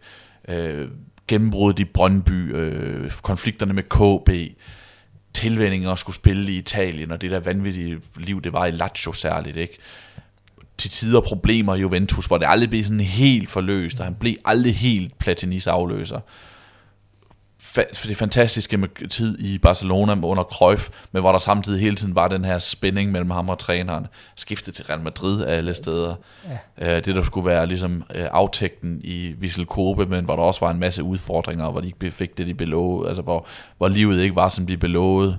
Og så afslutningen af Ajax, og så samtidig to generationer af dansk landsholdsfodbold, de fantastiske 80'er, og de lidt mere sådan øh, grå 90'er, bortset fra 1900 EM 92, hvor han ikke var med. Jamen, det er det. Altså, det, det, det helt... Ej, var der meget. Ikke? Ja. Der er virkelig meget at gå ombord i. Ja. Og der er også en... Der er mange beskrivelser af dansk fodbold i den her periode, og så beskrivelser af DBU, som for så vidt ikke noget, ikke nødvendigvis har noget med Laudrup at gøre, men har noget at gøre med det, det klima, som øh, dansk fodbold øh, og, og landshold befandt sig i. Ja, og, og, og netop de der, altså, nu talte vi om det i starten med, at vi, vi har hans image øh, på overfladen i dag, er jo gentleman, og er, er jo sådan... Jeg, kan, jeg har svært ved at komme på nogen i, i, i Danmark, hvor man sådan, hvis han går ned og strøget, alle vil jo sådan være forelsket nærmest, når, mm. når han kommer gående, tror jeg. Øh, men, men som du også opridser her, der, der er mange konflikter i hans, øh, også hans spillerkarriere. Cruyff og øh, Richard Møller mm. øh, især også. Øh, så, så det er jo, så, hvor, hvor den her øh, rundt om en stjerne, det er det der rosenrøde meget, hvor er han en fed spiller, hvor bliver han god. Så er der også rigtig mange sådan øh, kritiske passager, der det er selvfølgelig med fra Laudrups perspektiv, man ser det, og bliver, det bliver fortalt, men, men, men han tager også fat i, i de problemer og udfordringer, han har haft i løbet af karrieren. Ja, og en af vinklerne i ambassadøren er jo, kunne han være blevet en lille smule bedre, end han blev? Mm, ja. Altså, kunne han være blevet, blevet netop Maradona Pelé? Kunne han have været blevet en af verdens bedste af nogensinde? Ja det havde han måske talentet til, men havde en helt sådan mentaliteten til at være mm. det dumme svin på fodboldbanen, som det også kræver. Øh, det, det undersøger den øh, undervejs. Ja. Og så er Jakob Kvist jo bare, altså Jakob Kvist, han var jo, øh, han var jo der i, i starten af 90'erne journalist. Er det på Aktuelt, eller er det en... Ja, det mener jeg. Ja. Eller information, nu bliver ja, jeg helt i tvivl. Jeg bliver nemlig også til det tvivl, men han... Øh, og, og skrev jo om, om fodbold rigtig meget. Er jo berømt for den, det, det er jo ham, som Richard Møller øh, siger til det pressemøde der, øh, at øh, med, med bøgetræet, Nej, men med, med luderne. Luder på, ja. på, på gadehjørnen, at de gør, hun gør det ikke uh, Han skriver jo bogen, han skriver en bog om EM92 sammen med en kollega. aktuelt, er det. Undskyld. Sammen med en kollega, hvor, øh, hvor de skriver en kritisk bog om EM92 med anonyme kilder, og, og hvor Richard Møller Nielsens øh, mandskabsbehandling og i hele taget trænerarbejde bliver kritiseret, og hvor Richard Møller jo så på et pressemøde efterfølgende siger, at han, øh, han vil sammenligne dem med, med prostituerede på et gadehjørne. Han synes ikke, at... Øh, han, ikke, han, synes ikke, de, han tror ikke, de gør det, fordi det er ondskabsfuldt, men fordi de gør det af nø. Mm. Det er Mm. synd for dem. Ikke også? Øh, så, så han er jo, han er jo en, øh, en fodboldskribent, Jakob Kvist, og også en, der, der, der også derfor kan skrive godt om fodbold. Øh, for udover det handler om Michael Laudrup, så er der bare rigtig mange gode ja, beskrivelser af, hvad fodbold kan, og hvad han kan på en fodboldbane, og, og alle de her ting. Mm. Og så synes jeg, at Johan Cruyff har jo, spiller jo en stor rolle i, i bogen. Den starter og slutter med en Johan- Johan Cruyff-scene. Og, øh, og Johan Cruyff er jo som sagt med. Og, øh, og det er bare interessant at, at høre ham tale om, øh, om Michael Laudrup og om fodbold.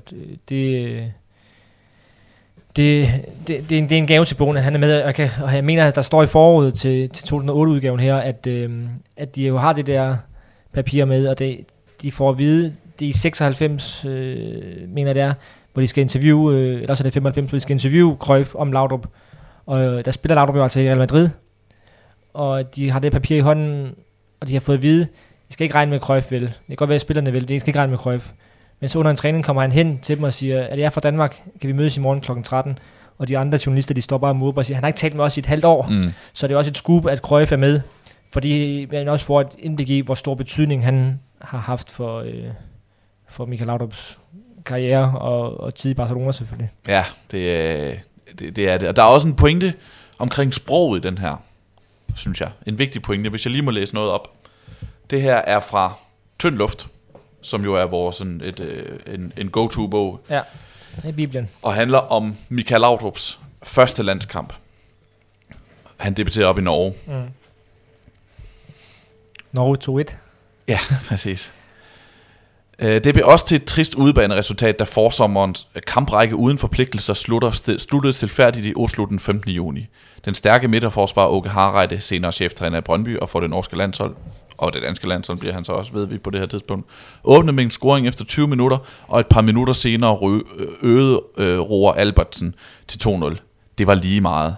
Minuttet senere gled en ny skikkelse frem af den danske opstilling, som for sidste gang i Pirentek's regeringstid udelukkende bestod af hjemlige spillere. I et yndefuldt løb manifesterede den skikkelse, som skulle blive historiens mest bedårende danske landsholdsspiller, sit på en gang chokerende og lidt vægespil. Michael Auder fra Brøndby fyldte 18 år denne dag. I en stilfærdig optræden i en meget stilfærdig sommerkamp greb han nogle få sekunder og flød tyst forbi en stribe norske forsvar, som om han ikke ville kendes ved dem, som om han helst ikke ville gøre dem ondt, men det gjorde han, bare uden kollisioner, uden stød og skub, uden friktion i udfordringen. Det var exceptionelt. Allerede dengang var det klart, at han var en enestående spiller. Han scorede jo også, også husker Åke Harreide, der stod over for den unge danske, dansker i situationen. Så vil jeg også læse samme sekvens op fra ambassadøren om den samme kamp. Trods en vis skepsis fra landstræner Sepp Piontek kom han så med på landsholdet. I april var han med på Ligalandsholdet, der i en træningskamp slog belgiske Logeren med 2-1, og på sin 18-års fødselsdag den 15. juni debuterede han på A-landsholdet i Norge og scorede det enlige danske mål i en kamp, som Norge vandt 2-1. Punktum.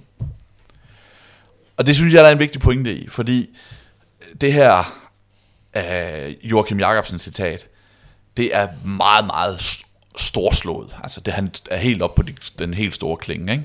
Og det kan han tillade sig, fordi han også veksler det med at skrive en andre. Hvis Jakob Kvist skrev sådan om Michael Laudrup hver eneste gang, der var sket et eller andet specielt, så ville det ikke være til at holde ud at læse. Mm. Altså hvis det bare var ros på ros på ros, og Det er det, som de gør i rundt om den Ja, stjerne. præcis. Det vil ikke være til at holde ud.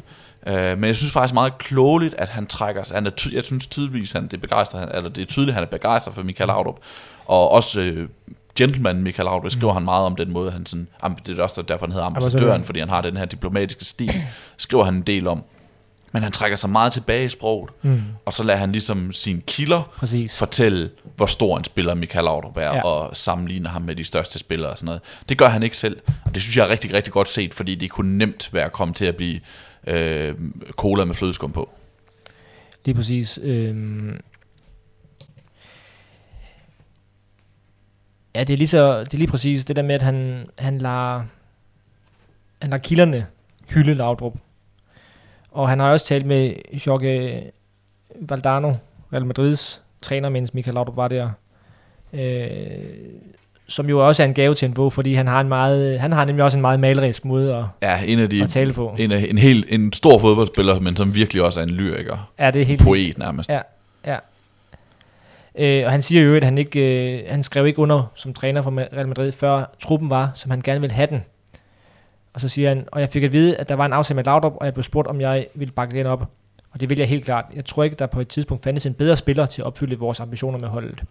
Nå, men han, øh, der er så et afsnit i bogen om, om hvordan Michael Laudrup ligesom får stor betydning for Ivan Zamorano, som jo øh, er en dygtig angriber, men ikke rigtig har fået sit, øh, sit gennembrud øh, endnu i Real Madrid, før Laudrup kommer, og så scorer han, jeg mener det er 25 mål eller sådan noget. Øh, hvor Jeg tror, han laver 30 mål i ja, den det sæson. er rigtigt.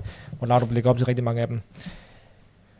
Øh, Zamorano, han siger, jeg blev typisk spillet fri to-tre gange i hver kamp, og af de 28 mål, jeg endte med at lave, var Michael med i størstedelen. Vi fik det sådan med hinanden, at jeg instinktivt kunne læse hans tanker. Jeg vidste, hvor jeg skulle løbe hen, og han lavede sine finter, siger chileneren. Og så skriver Jakob Kvist, Træner Valdano var også en glad mand, og så kommer der et, øh, et, øh, Valdano, et ægte Valdano-citat her. Laudrup fascinerede, han smittede med sit spil, intimiderede modstanderne og fremkaldte de mest positive reaktioner fra publikum. Han var meget vigtig i opbygningen af holdet, fordi han skulle fungere som des benzintank. Og den rolle baserede vi på hans kreativitet, på hans usædvanlige fantasi til at finde åbningerne. Et hold som Real Madrid spiller normalt over for godt organiseret forsvar, og derfor er det helt nødvendigt at have en spiller, som tør løbe risikoen ved at sende den sidste aflevering, og som har visioner og tilstrækkelig præcision til at skabe målchancer for angriberne. Og alt fungerede i den første del af sæsonen, og Laudrup deltog på sin måde i denne fest, siger han. Øh, og jeg tror også, der er et, et citat længere hen i bogen, der, der er sådan endnu mere øh, ja, flødeskum, øh, cola med flødeskum-agtigt fra Valdano. Øh, men det er jo sådan, det er jo spillet, Valdano han blev så måske aldrig en, en stor træner, men han er en stor personlig fodbold, en, stor fodboldpersonlighed. Og han er ovenud begejstret for Laudrup. Cruyff, det handler jo selvfølgelig meget om, hvorfor, han, hvorfor kritiserer du Laudrup så meget? Han ville jo have det sidste ud af ham. Men han er jo også fuld af lov over. Guardiola er det. Så det spilles nogle af spillets største tænkere, der hylder Laudrup i den bog her også. Mm. Øhm, og man får, altså det, er jo det, det er også derfor, jeg synes, sådan en udsendelse som den her er relevant, det er, at, at de der lytter, vi nu måske må have, der er under 30 år, øh, og som ikke har set ham spille, øh, de skal læse ham spille, ved at læse sådan en Ja. bog her. Øh, Helt enig, og det er meget godt, fordi vi danskere har nogle gange en tendens til at, at de ting, som øh, er vores egne, blæser vi rigtig stort op. mm, Øh, men her får man altså også bevis for, at Valdano synes også, at Michael Laudrup var geni. Det synes Cruyff også, og så videre, og så videre, og så videre. Boniperti i, øh, i Juventus, og alle de her ting. Ikke? Altså det, det er også udlændinge, der roser ham, roser ham stort, og det synes jeg, det, det, det er altid klogt at høre, hvad, hvad omverdenen synes om, om vores spillere, netop fordi vi ikke har helt har øh, helikoptersyn på det.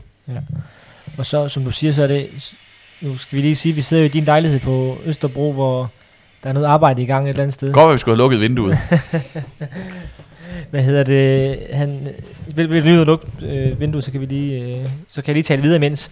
Han, øh, det, der gør den noget særligt også, bogen her, det er, at, øh, som du var også inde på, Sebastian, det er jo, at udover det Rosensrød, så er der også de der, der er nogle klare vinkler. Det er ikke bare et liv i fodbold, et fodboldliv, eller hvad vi nu skal kalde det. Det er ambassadøren, det er så udviklingen en gentleman, og så videre, men, men det er også det der med, at, at der var nogle konflikter, og han, hvordan agerer han i det, og vi kommer ind på det der med, at, at Laudrup, han, han ikke går ind og, og udtaler sig kritisk i pressen, som Brian Laudrup kunne finde på. Altså helt eksemplificeret ved, ved Richard Møller, øh, vende ryggen til, da de forlader landsholdet begge to. Da det, Michael Laudrup, han taler jo faktisk om, at it's not you, it's me. Han Mm. mm. siger jo, det, det er mig, jeg kan, ikke, øh, jeg kan ikke fokusere både på landsholdet og Barcelona. jeg skal koncentrere min energi om at spille for Barcelona, det, det, det er for meget med begge dele.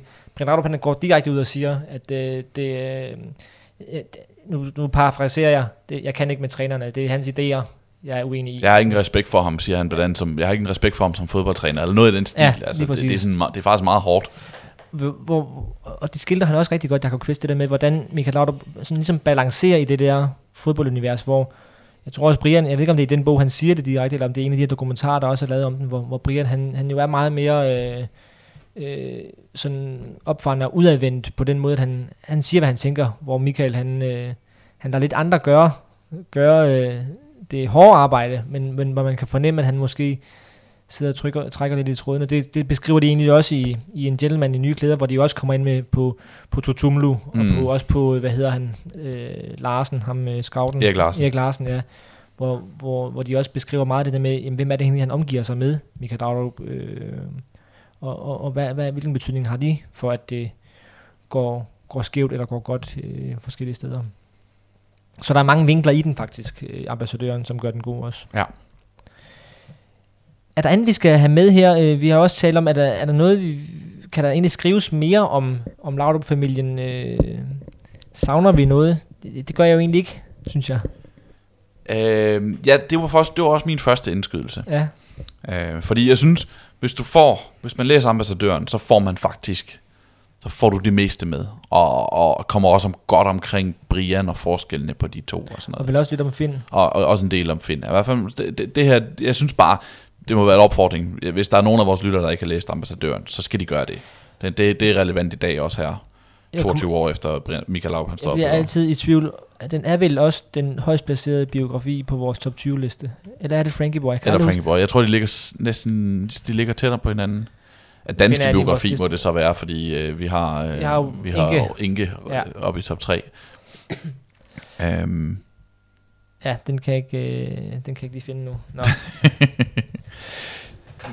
der var nogle ting, jeg godt kunne tænke mig at læse. Eller som jeg tænkte var en mulighed i hvert fald. Og den ene var om kvinderne.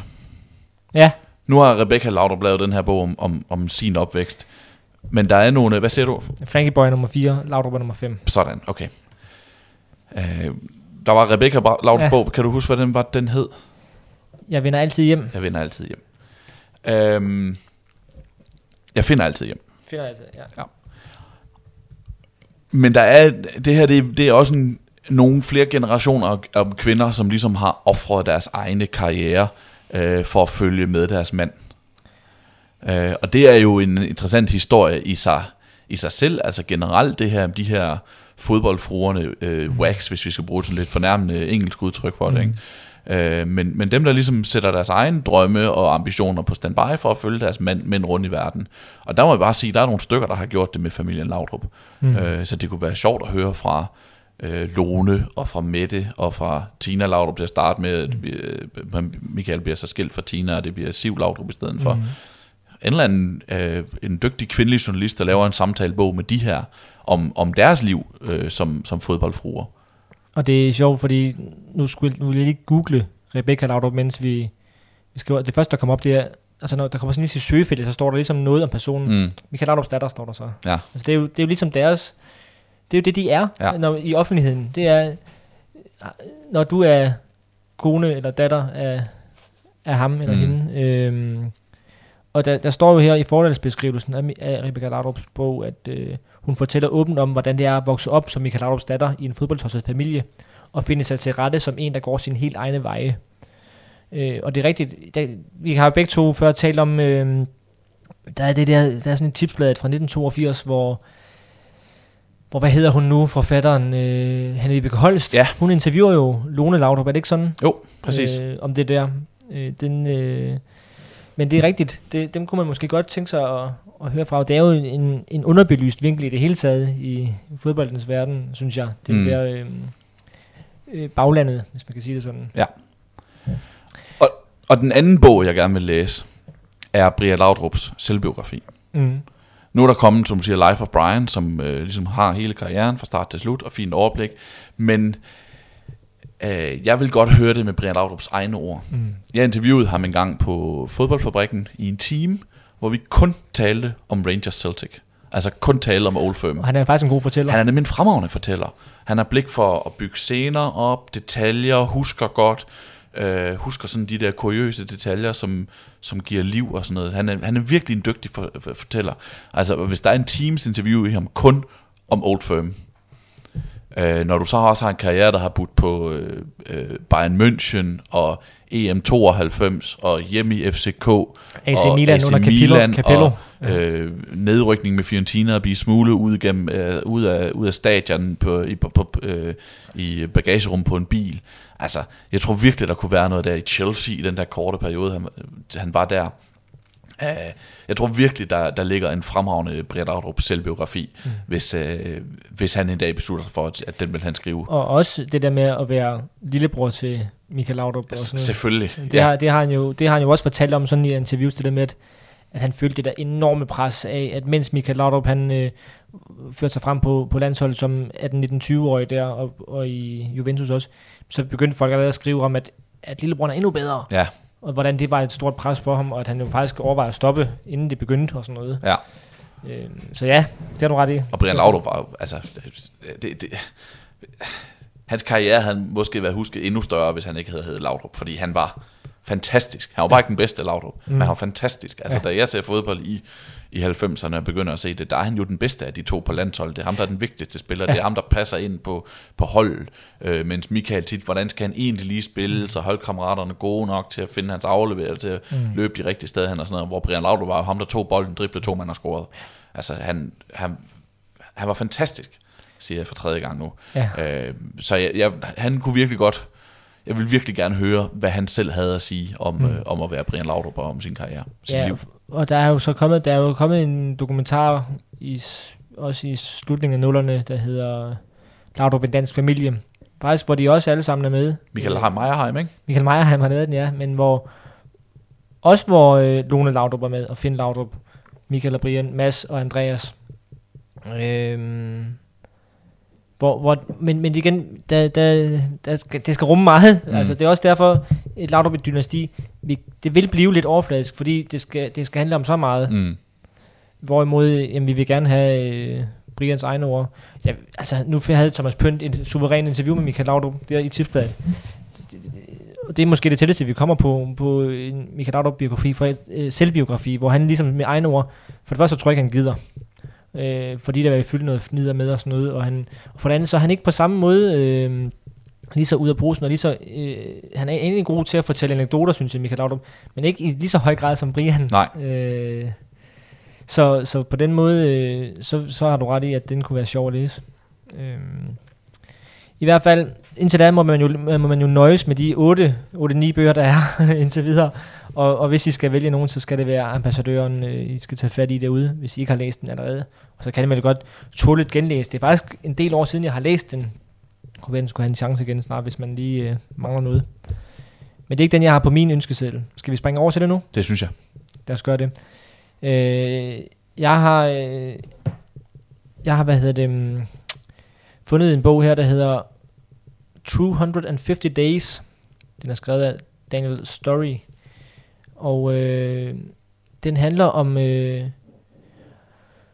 om, øh, om Erik Cantona og hans øh, Kung Fu Spark på den her øh, Crystal Palace-fan øh, ved navn Matthew Simmons. Det handler den ikke kun om, for den handler jo så også om selvfølgelig episoden, men hvad skete der efterfølgende, og hvad skete der med Cantona, og hvad skete der med Manchester United? Øh, om hvordan, øh, hvordan Alex Ferguson ligesom håndterer det her med, at den største stjerne, han ryger ud og i karantæne i, i ni måneder.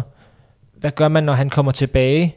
Øh, og, og de skriver om, hvordan han, altså i, i den her forlagsbeskrivelse, der står sådan, hvordan han kommer tilbage, og så bliver han bare en rollemodel for, for Class of 92, som jo er ved at bryde igennem her med, med Beckham og Giggs og alle de her. Giggs er måske, men han var måske lidt... Ja, han var der tidligere. Han var tidligere, ja. men, øh, men øh, men hele den rejse og den, den, det forløb, der er omkring det, øh, jeg har altid været fascineret af det der Kong Fusbak der, øh, og, og Cantona som person er jo en myte i, i international fodboldhistorie.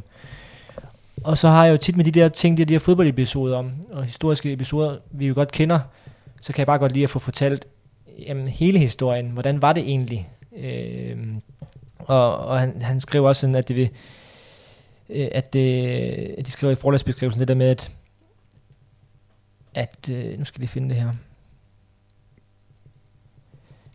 Ja, at de, de, de tager den helt lige fra, øh, fra, fra Kong Fusbakket og, og til, øh, til karrierestoppet, og kommer også ind omkring det der pressemøde med, med Seagulls og Trawlers og alt det der, hvad, hvad det egentlig handlede om. At det, det er der åbenbart også en længere øh, kapitel omkring. Så, så det er, der er mange vinkler på Cantona, øh, og hvor man jo tænker, det der er, er et moments sindssyge, han, han kommer til at, at, at gøre det, men han har jo fået mange røde kort, og haft mange sindssyge øh, episoder, som jeg, jeg går ud fra også bliver, bliver refereret til i den bog her.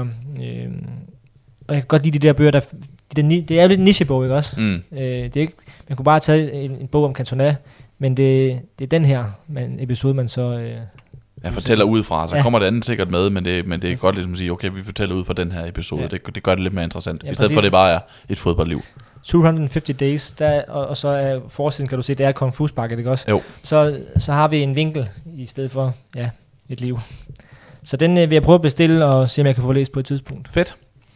Vi havde for, jeg tror det er to episoder siden, hvor vi havde bøger, der duftede af græs. Ja. Hvor vi blandt andet nævnte den, der hedder Daniel Grays bog, Saturday 3 p.m.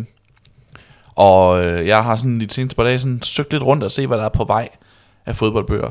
Og der, jeg synes, der er mange græsbøger på vej, faktisk. Ah, der var fedt. sådan, det, det, lugter en tur, det lugter en dyr tur til England på et eller andet tidspunkt, eller en dyr tur på, på en, en online boghandel, for der, Ja. der er nogle stykker på vej, hvor sådan, øh, der var en, som hed noget med, nu kan, nu kan jeg selvfølgelig ikke huske titlen, øh, jo, den hed Hawking Strangers, og hvis du, det er et perfekt billede på det med at være fodboldfan. Den handler sådan om det med at være fodboldfan, ikke? Mm.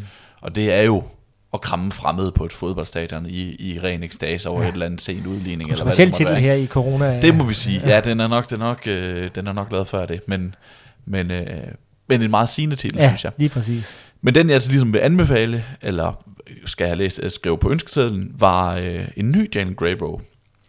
Extra Time, 50 Further Delights of Modern Football.